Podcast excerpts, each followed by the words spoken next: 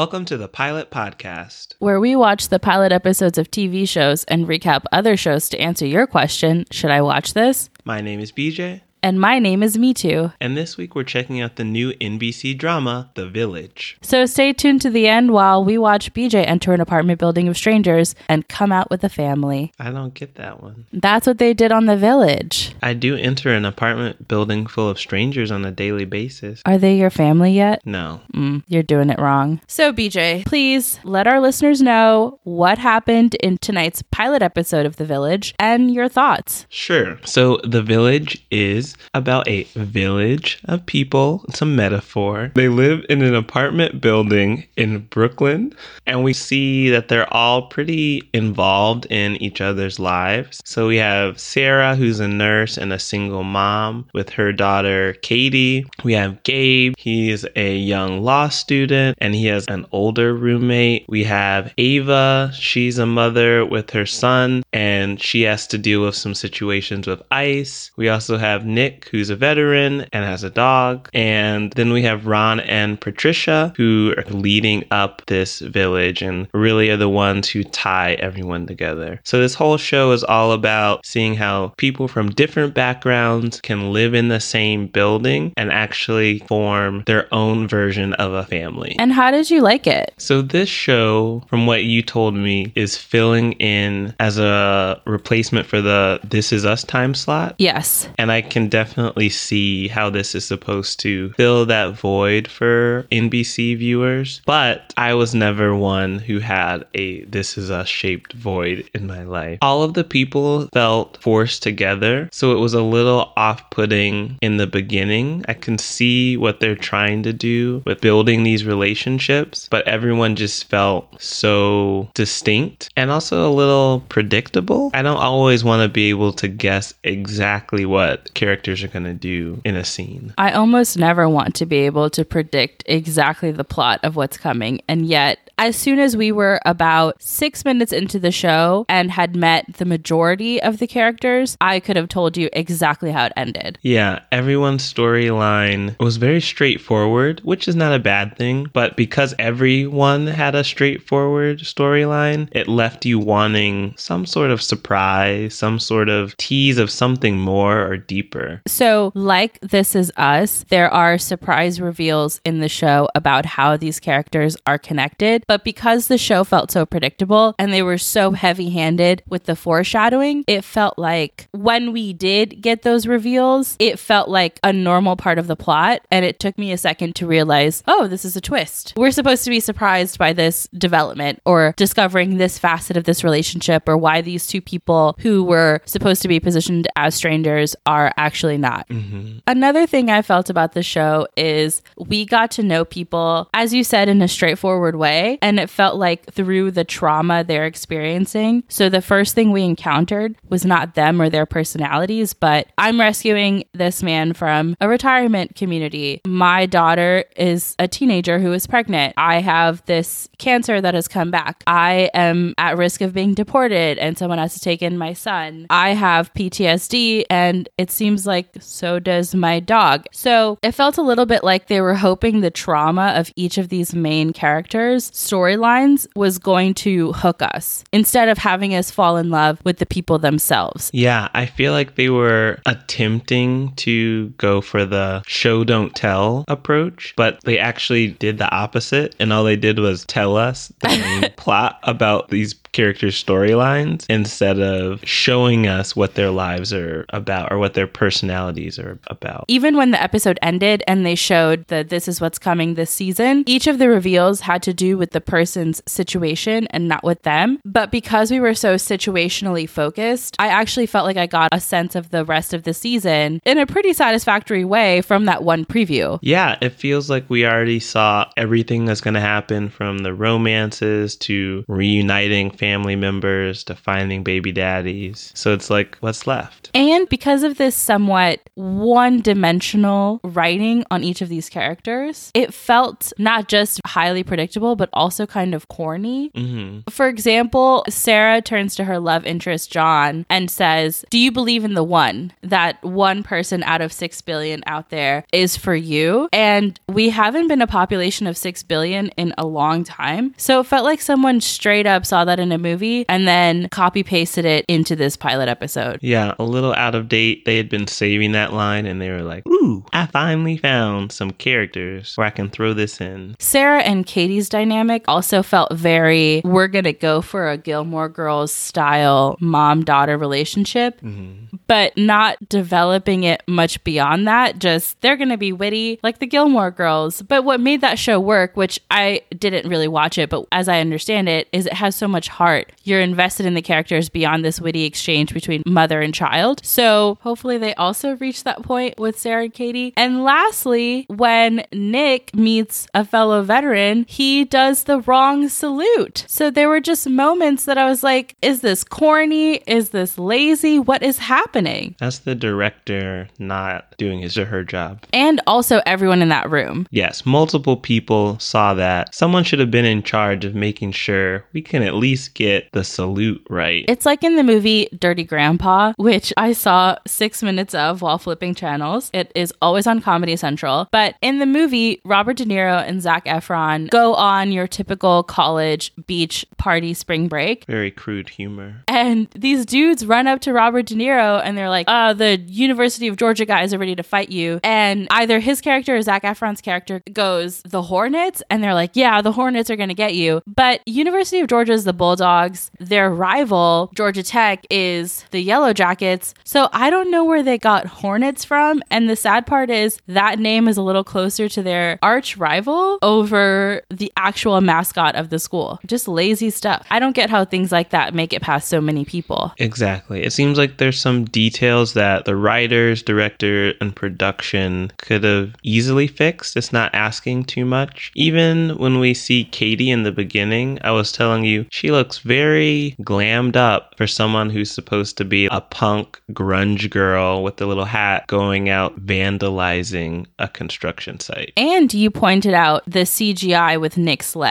Yes, there was a scene where he was sitting on his bed, and I think they tried their best to make it look like he was missing a leg. But if you look at the knee region and the shadows, it was a little blurry and something was off. Which begs the question should he have played that role? That's always a tricky question that comes up a lot in Hollywood nowadays. Do you get an actor who is from the same background, same sexuality, same exact physical traits as a character? Or do you let them act like they are that character? And I don't really know where I fall on that debate. I can't remember where I heard this from, but as soon as I heard this answer, I was like, oh, I think that's where my beliefs lie. hmm I think it was a queer actor who said, I wouldn't care about doing role matching if everything was equitable. So if I had just as fair a shot playing a leading straight man in a romantic comedy or in an action movie, then I'm fine with straight people who play LGBTQ characters in TV shows and movies. And I can imagine it being similar for other marginalized communities like people who are disabled or people of color. So if someone who is an amputee or is disabled has an equal shot at playing a character who was originally written as able bodied, then sure, it's fine that this guy has taken this role as Nick, who is an amputee. But I think right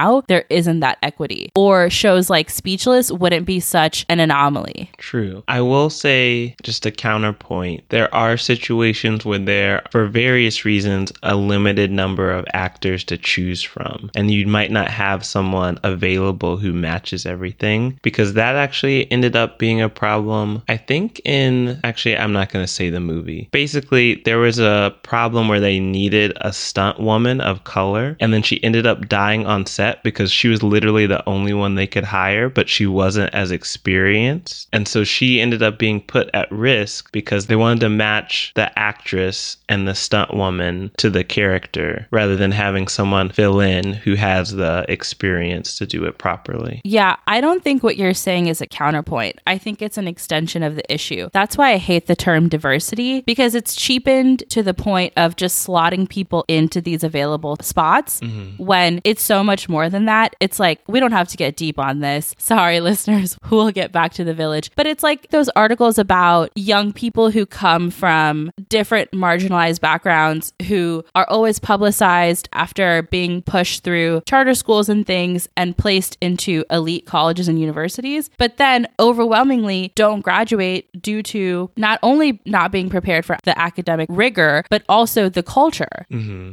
and then experiencing mental health issues from that and being overwhelmed. So, like you said with that stunt woman, it's not enough to give roles to people who have historically been underrepresented. You also have to go a step further and make sure you have trainings and development programs and things that ensure a more equitable outcome. Yeah, there's a lot of prep work that needs to be done to establish essentially a roster of potential people who can fill in a variety of roles because we hopefully will have already established a variety of people to choose from. You know what makes me holla? A bee sting? No, a dollar. Okay. So let's pay these bills. For our listeners, this episode is brought to you by Audible. So what are you listening to this week? On the other side of It Takes a Village thinking, I'm listening to Educated by Tara Westover, who grew up with isolationist, survivalist parents set on keeping her out of school, and yet Miss Tara was determined to see the world. So she got a PhD from Cambridge University. Wow, that's impressive. Mm-hmm. You can find that audiobook and pretty much any other at audibletrial.com slash the pilot pod. You'll get a free 30-day trial membership, be able to browse their banana selection of audio programs, and pick a title to download free and start listening. Again, that's audibletrial.com slash the pilot pod. Happy listening. And now back to our show. Another thing about this show that I thought was a little off, and I want you to check me in case I'm just being harsh. Always here to check you. Thank you. The show is named after the apartment building, which is located in Brooklyn. Mm-hmm. And I felt like I saw neither Brooklyn nor the apartment building. And I expected a Hey Arnold kind of setup where it feels like another character on the show. And that simply was not the case here. I agree. I was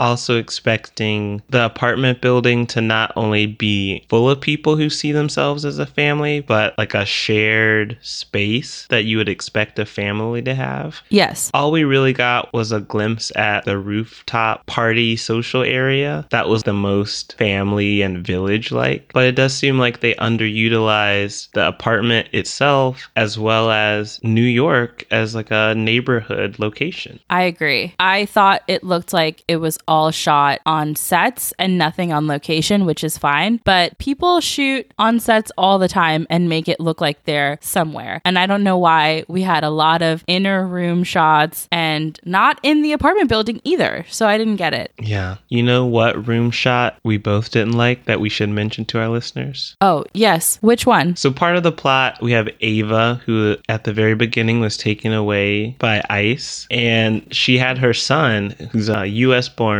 citizen. So, he wasn't taken away. So, he stayed at their apartment, and there's this scene where another village member, the cop, Ben, volunteered to look after Ava's son. And so, the son was literally being put to bed, and you can tell it's his bedroom because there's children's drawings on the wall. He has childlike sheets. He's in his pajamas. He's comfortable. He's at home. And Ben is tucking him in while Ava is off site dealing with her own situation. And it just makes you wonder is Ben staying in Ava's apartment? How is he taking care of her son? I guess I understand the responsibility he might feel to Ava and her child because he watched Ava get arrested by ICE. And I thought that was high key. The only really realistic part of the show is Ava being arrested and the ICE officers absolutely not caring what happened to her child. So they were like, sure, Ben, take him in. And all he said to them was, she's my neighbor.